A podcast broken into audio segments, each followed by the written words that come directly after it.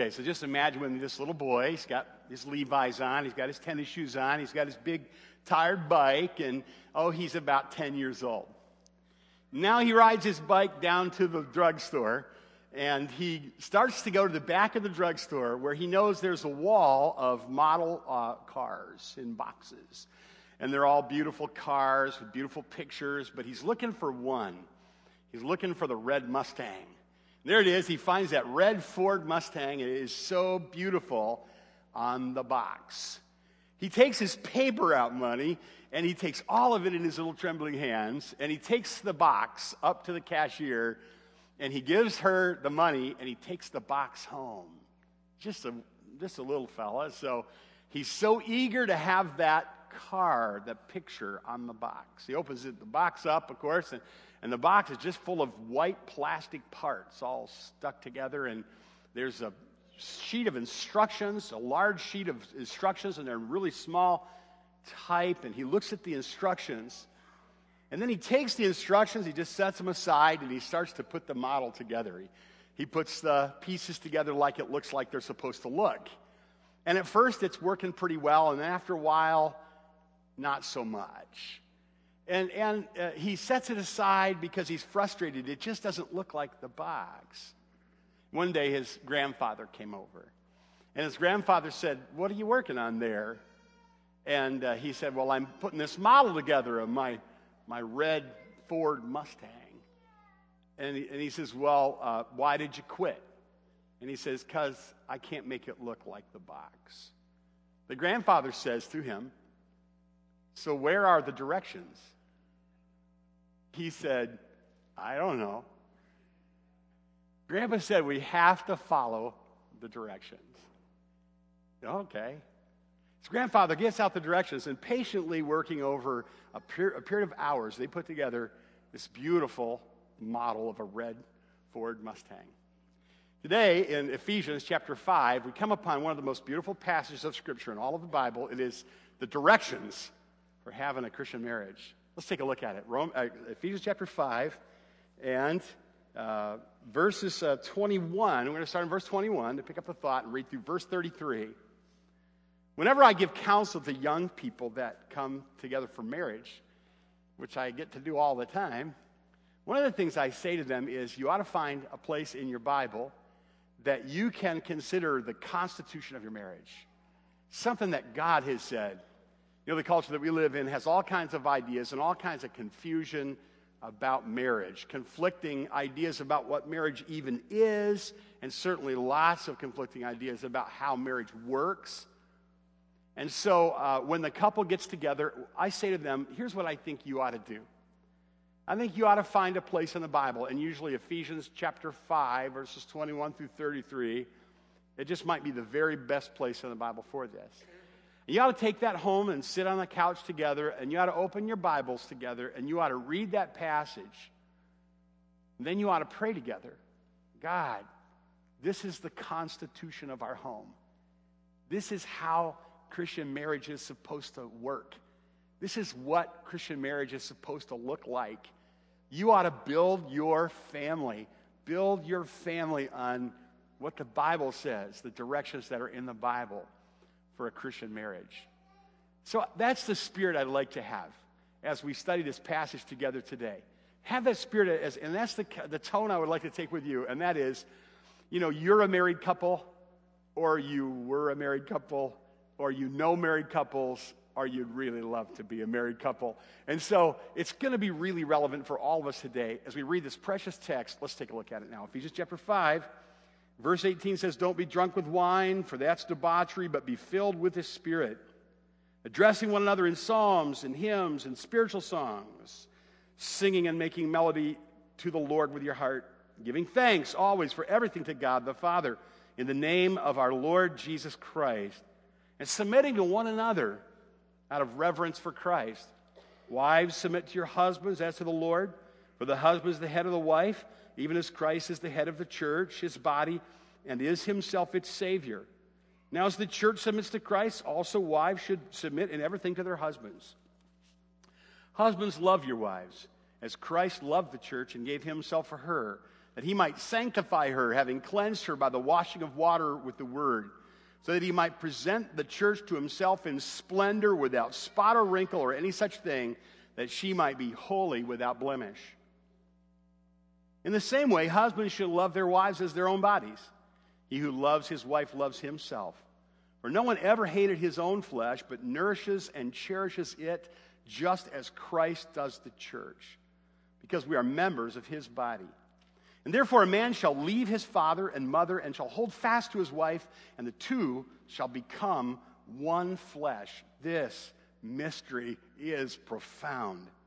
And I'm saying that it refers to Christ and the church. However, let each one of you love his wife as himself, and let the wife see that she respects her husband. Immediately, when we hear the word submit, for a lot of people in our culture, it has a really negative connotation. And the Bible never means it that way because you can see this idea throughout the scripture. As a matter of fact, even in this passage, it's not just wives that are asked to submit here, but we all submit to one another. And then after the wives, the children, and those in the employment situation and throughout culture. The idea in the scripture is not of like servile obedience to a, to a hateful you know, master, but it is a recognition of, of leadership. And it's a part of God's order for authority. And the Bible talks about authority a lot.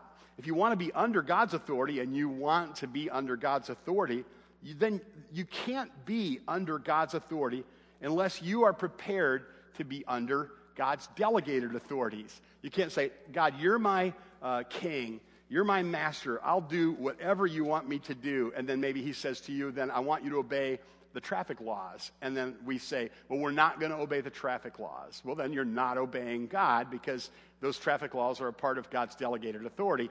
This is, you know, a key passage on this is uh, Romans 12. You're familiar with it? I appeal, I, am sorry, uh, uh, Romans 13.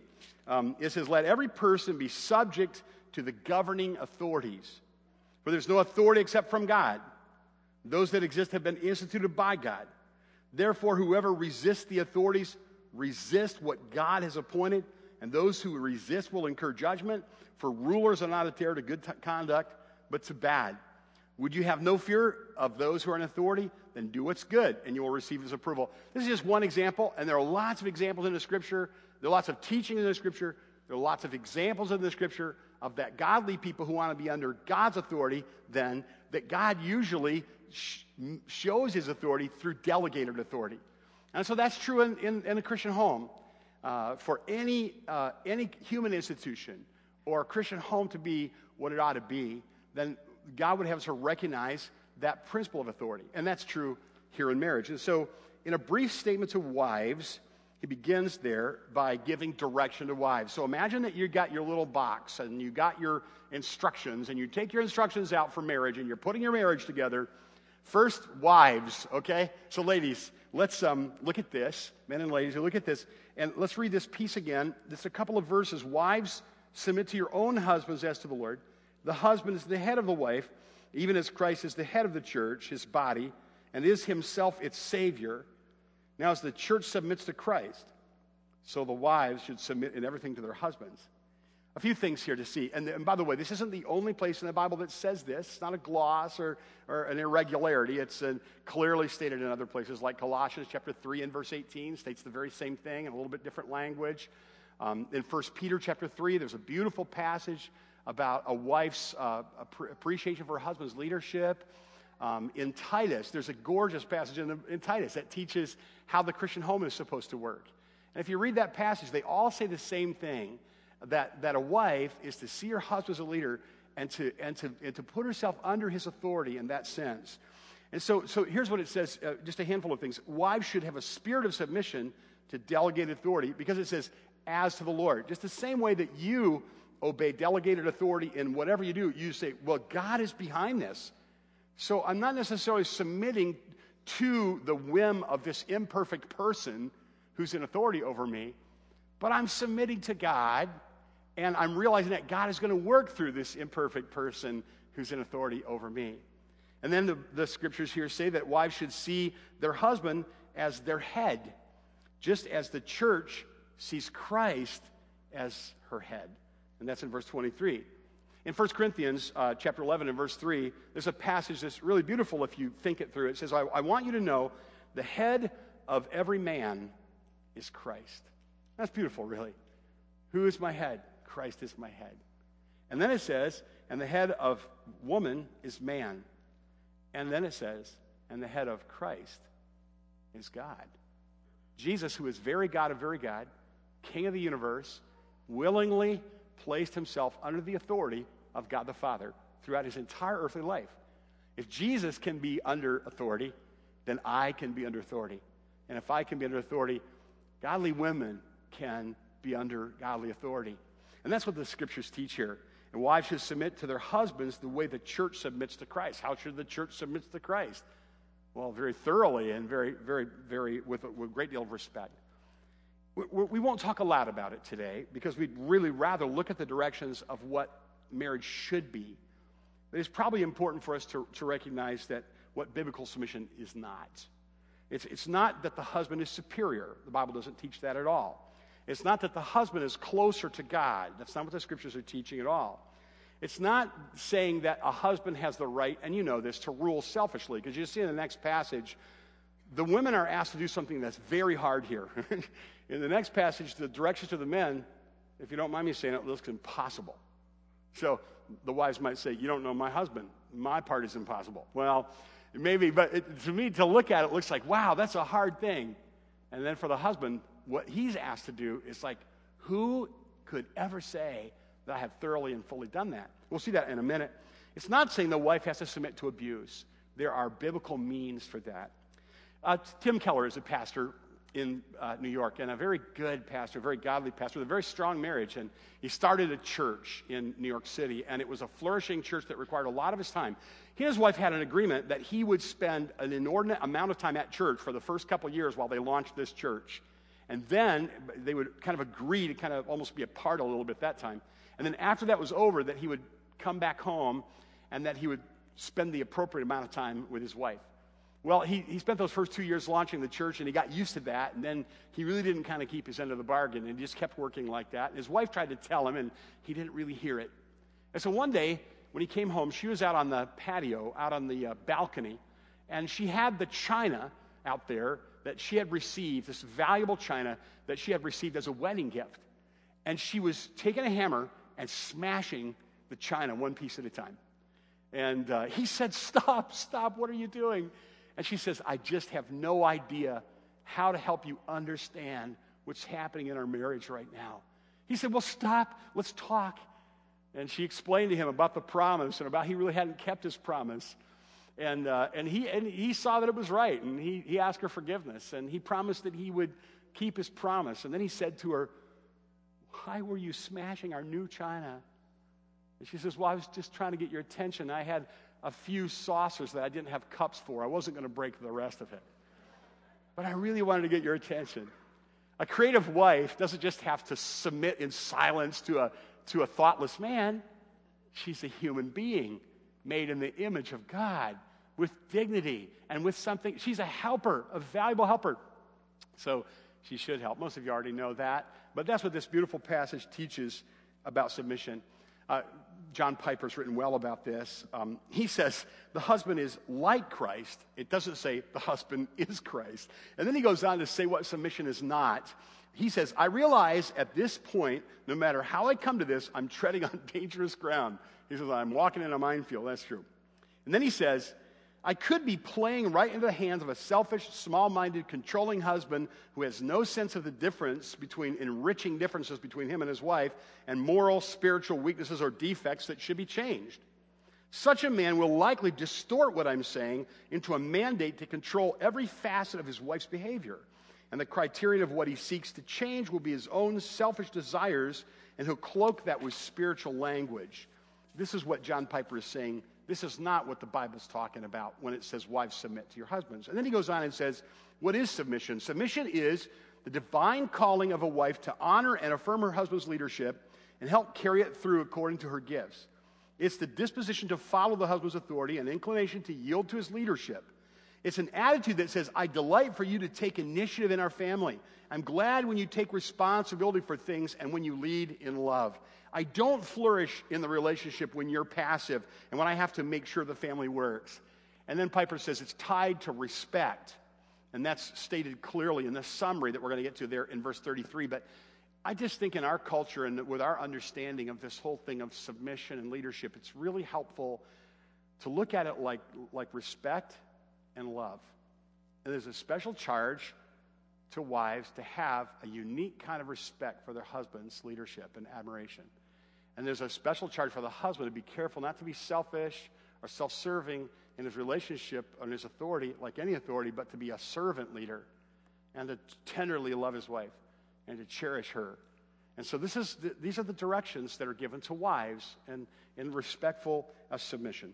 Well, now there are directions that are given to husbands, and those are verses 25 to 32.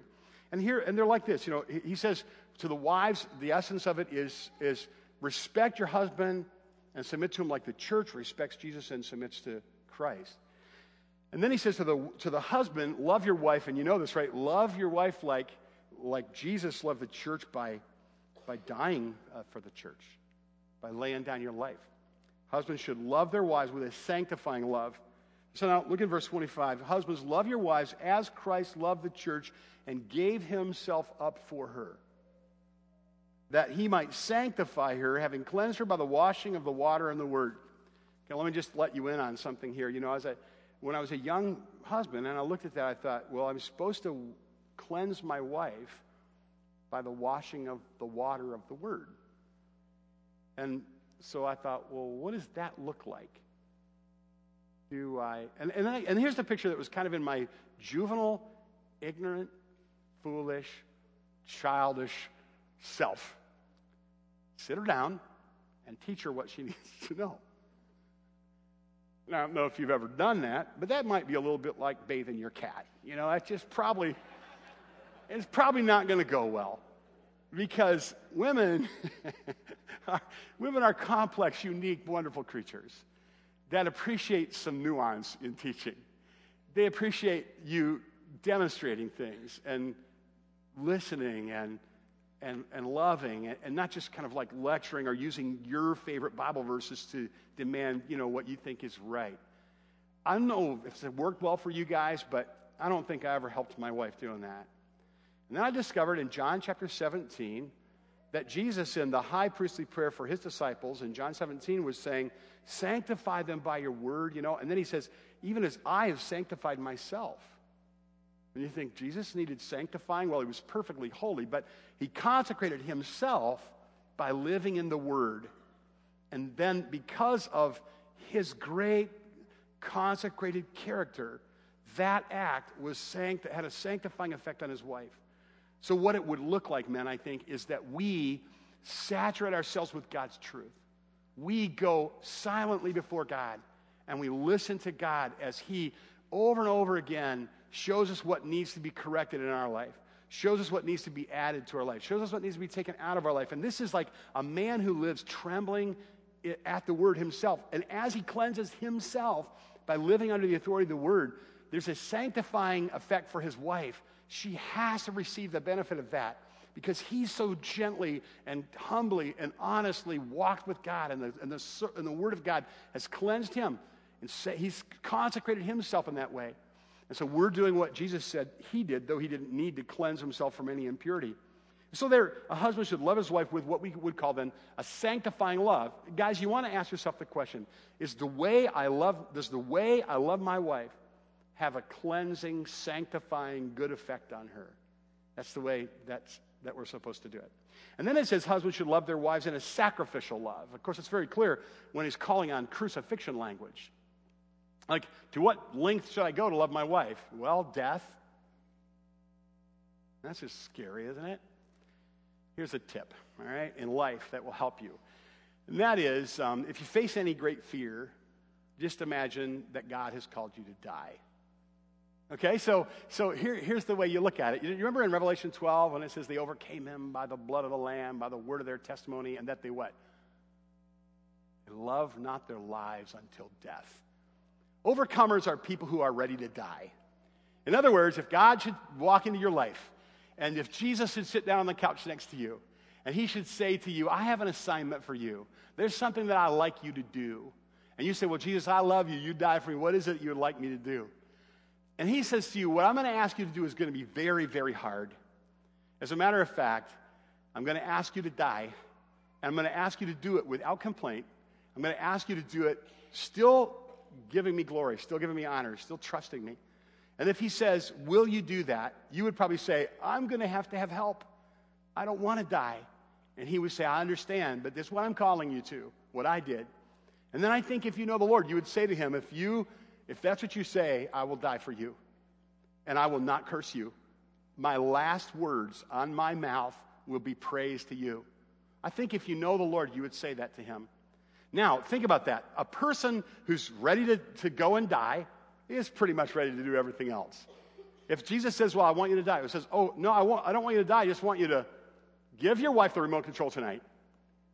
I don't want you to die. I just want you to go to Olive Garden because she likes Olive Garden, even though I know you like the Outback Steakhouse. You know, I, I, I know um, you're willing to die. Uh, you get up. Uh, can I just tell you this? I, I, I was talking with a woman from our church who is a widow. And she's working through the great uh, pain and grief of living without her husband. And she told me that her husband, after many years of marriage, after when she would go out shopping, and when she would come home, and she had things to bring in from the car, after many years of marriage, he would never just sit in his chair. He would always meet her at the door and go out and help her in with the things. And that is one of the reasons why she's a grieving widow. And she misses him because he sacrificed in simple ways over many years, quietly, as a servant for her. That's the kind of guy who you hear about after he passes, leaves behind him a widow who desperately loves him and who misses him. And this is the, the picture that, that God is painting and that Paul is passing on to us as, as husbands. Love your wife like Jesus loved the church. He died, he laid down his life. So it's a sanctifying love and it's a sacrificial love. And then it's interesting because it's very exclusive. It says in verse 30 husbands should leave their parents' authority and establish their own household and kind of create a, an autonomy, a, an autonomous household where he has great respect for his parents but he's creating his own household of, of authority there. And, and, uh, and then you have that summary in verse 33 that says, This is what the picture on the box looks like. It says in verse 33, in a beautiful uh, summary of all of it, really, this is a profound mystery. I'm saying that it refers to Christ and the church. Verse 33 However, let each one of you love his wife as himself. Let the wife she that see that she respects her husband. Now, here's what's interesting about that. Um, I, don't, I can't speak for women, except that I have precious women in my life. Uh, and I've talked with them and listened to the ladies of the church. And So if I can't speak with authority for women, I can speak more for, for me, for a man. I know that uh, from what I hear, women have a great longing for security and for unconditional love and to be cherished. And uh, probably we all do, right? But especially women.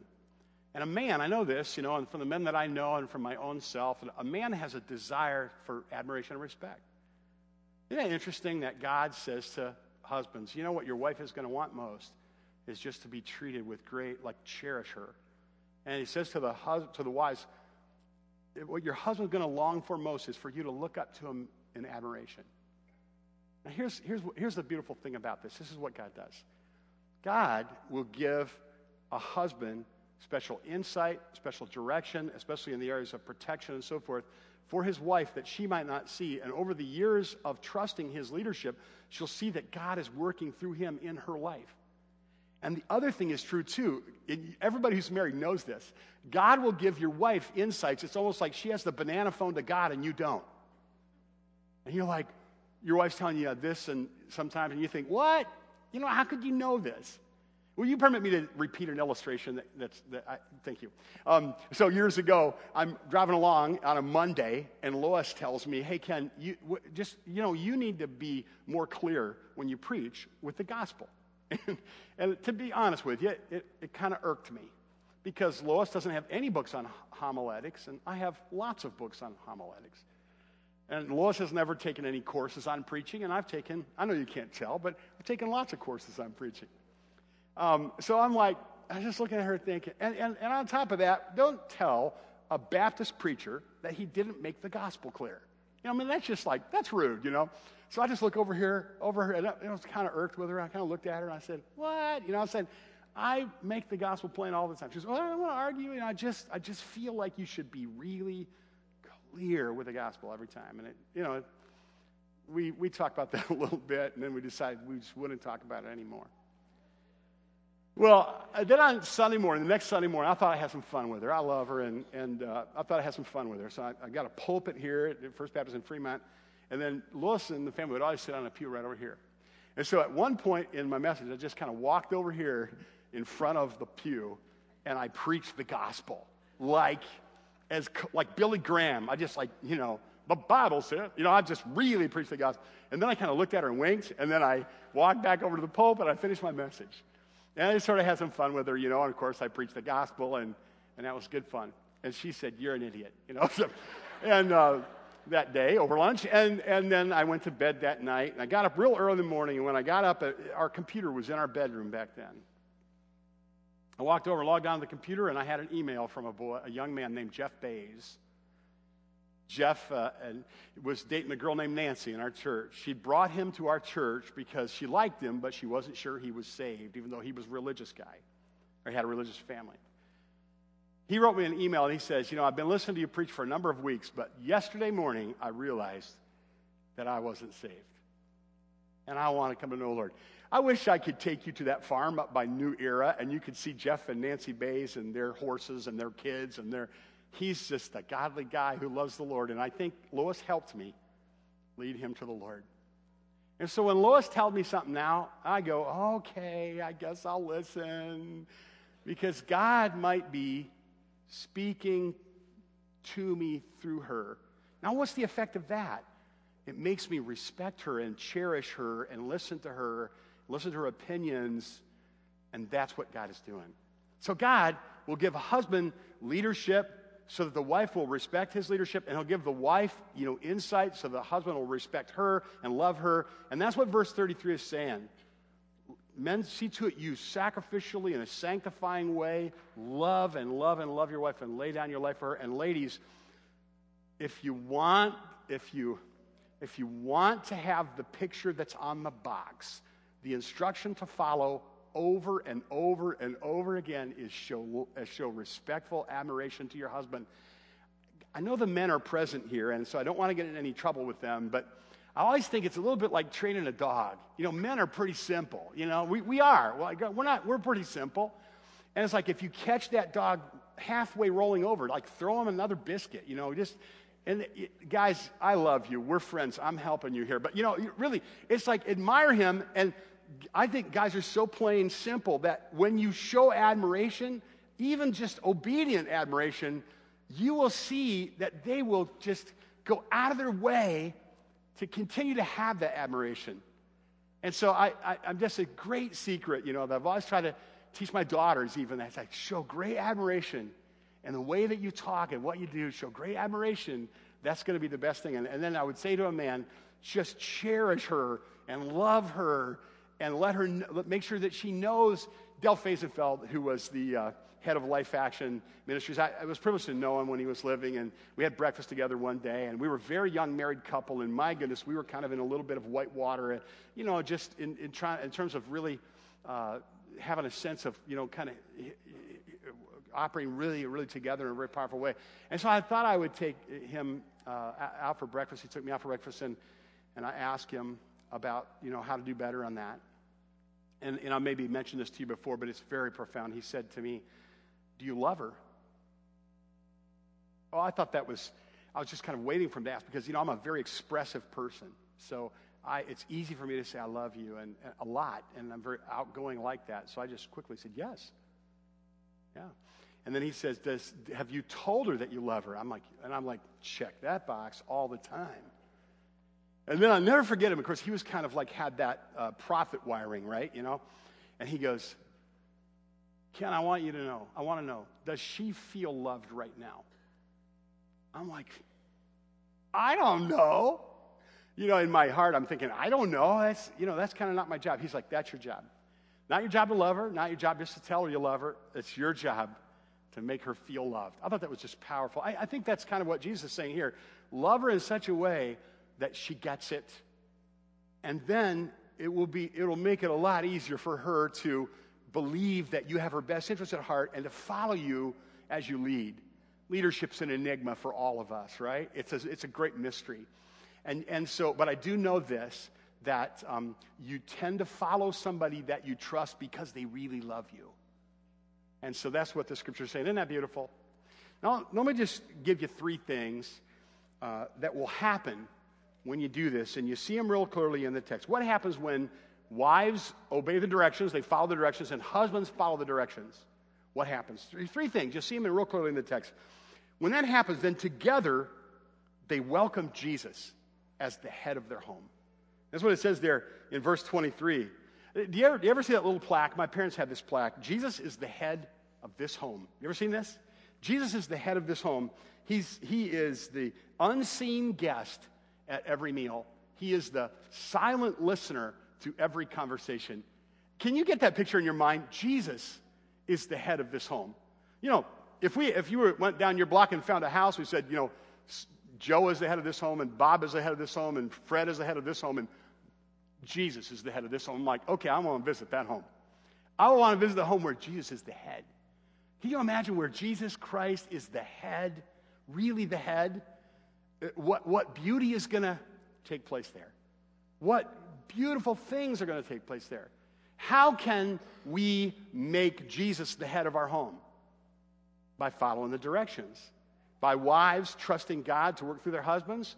By husbands trusting God to sacrifice their life for their wife. Then who's the head of the home then?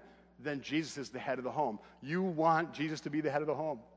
And then uh, that's one of the things that happens. And again, remember in 1 Corinthians 11, 13. And the other thing is together, so Jesus is the head of the home. And the second thing is then they have a means of walking in the Spirit. Now, this is really probably at the heart of this text because this text is just kind of one illustration of what Paul is writing about how to be filled with the Holy Spirit because chapter 5 and verse 18 says, Don't be drunk with wine that just leads to debauchery, but be filled with the Holy Spirit. And then you have a series in the grammar, you have a series of things that kind of spill out of that about how to be filled with the Holy Spirit. Okay, go back to verse five, chapter 5 and uh, verse 19, and you'll see if, I, if you ask me, how can I be filled with the Holy Spirit as a believer? Then I would say, well, don't be drunk with wine, because that won't lead to being filled with the Holy Spirit. Then I would say, notice what it says addressing one another in psalms, hymns, and spiritual songs, and singing and making melody in your heart to the Lord. So the first thing I would do is I would saturate my life with beautiful Christ exalting music and I would sing and make melody in my heart to the Lord. If you want to be controlled and filled by the Holy Spirit, that's what he's saying. That's the first means of being filled with the Holy Spirit, singing. And then it also says this giving thanks always for everything to God in the name of our Father, Jesus Christ. That's so true, right? How can you be filled with the Holy Spirit? Start thanking Him for things. Just get a big list and go back over your years and say, Thank you for this and thank you for that. With, As you thank the Lord, you will have the experience of being filled with the Holy Spirit. So you're, you're um, singing and you're thanking, and then what does it say? And It says, um, and then submitting to one another out of reverence for Christ. So we have that spirit of yielding to others and then you have the examples, and it starts with Christian women, and then it goes to Christian men, and then it goes to workers, and so forth. And you will see that. Do you see what I'm saying? I'm saying this. Three things happen when we follow God's direction. One, Christ becomes the head of the home. You'll want that. Two, we have together, as a husband and wife, the means to have the fullness of the Holy Spirit. You want the fullness of the Holy Spirit. You want Him to be in control of you and, and your home. C.H. Spurgeon, the great English Baptist preacher, said this it's almost like he said, when you follow the directions, but he said it like this When the home is ruled according to God's word, is what Spurgeon said. When the home is ruled according to God's word, or when, when a husband and wife follow the directions, you know, even when the culture's saying something different, when, when you follow the directions, he says angels could be asked to stay with us and they would not find themselves out of their elements. That's beautiful. Edgar Guest, you know who he was? The unique Detroit guy. Edgar Guest started working for the Detroit Free Press when he was a young boy, sweeping the floor. And many, many, many, many years later, he retired from the Detroit Free Press as a staff poet. And he wrote some beautiful, simple, common man poetry. including this one, which I love so much. I'm going to read it to you today. This is what a, what a home would look like when people follow the directions. Here's what he wrote God bless this house and all within it. Let no harsh spirit enter in it. Let none approach who would betray, none with a bitter word to say. Shielded from harm and sorrow's sting, here let the children's laughter ring. Grant that these friends from year to year shall build their happiest memories here. God bless this house and those who keep it. In the sweet oils of gladness, steep it. Endow these walls with lasting wealth, the light of love, the glow of health, the palm of peace, the charm of mirth, good friends to sit around the hearth, and with each nightfall, perfect rest. Here let them live their happiest. God bless this house. I want to tell you something. Nobody ever wrote anything better about how to have a blessed home than what God inspired Paul to write right here. Follow his directions. And God's blessing will be on that house. And then there's a third thing, and that is that so these are the three things that happen when we follow his directions. First of all, Christ is the head of that home. Second, we have a means together, and that together we make Christ the head of the home. Husband and wife welcome Jesus. Jesus, come to our home, right? And then together, the husband and wife, in yielding to one another, loving each other this way, together they have a means of being filled with the Holy Spirit. And then the other thing they do, and it's really clear through the text, every time it gives an instruction, it refers back to gospel stuff. Every time it gives an instruction to anybody, it refers back to Christ, to the church, to the cross, to the death of Christ. Everything is rooted in the gospel. So the third thing that happens when a husband and wife together do what God says is they together, in the most beautiful and magnetic way, they demonstrate the gospel to a world that needs the gospel. Never more powerfully is the gospel preached than when it's preached by a man and a woman who together in their home they are submitting to God's direction. And then they have the picture, it's on the box. The wife respects and reverences her husband, like the church respects and reverences Christ. She models the bride of Christ, verses 22 through 24. A husband loves and nourishes and cherishes his wife like Christ loves and nourishes and cherishes his church, the bride. That's in verses 25 to 29. And that pictures the cross. So together they're picturing the church. Together they're picturing the cross, right? And then together in verse 30 through 33, that makes the hidden mystery plain to people who wouldn't normally see it. This is, whenever I preach a wedding and I get to this, it always chokes me up. This is a great mystery. That's what it says. This is a great mystery, and it's profound. I'm saying it refers to Christ and the church. Whenever we stand here, you know, and a beautiful bride stands there, and a, and a handsome, you know, prospective husband stands there, and we, and we say, This is a picture of Christ and his church. Well, that's what we're supposed to be doing in the world, picturing Christ's love. And we can do it in, in a beautiful way in a family with a husband and a wife if we follow the directions and so, imagine with me a wedding day. And there's that little 10 year old boy, all grown up, and he's ready to get married. And he's in that room where they're trying to tie that crazy bow tie. And the guys, the young guys, are all in that room. They're kind of kidding with each other and they're joking around. And then the door swings open and an old man comes in. He has a gift wrapped in a box. And the young man looks and says, Grandpa, I'm so glad you could come here today. And Grandpa says, Son, do you remember the day that we put this together? And then opening the box, there's that beautiful red Ford Mustang model. And he says, Son, I want you to remember that if you follow the directions, something really beautiful will happen. You have God's word on it. Amen?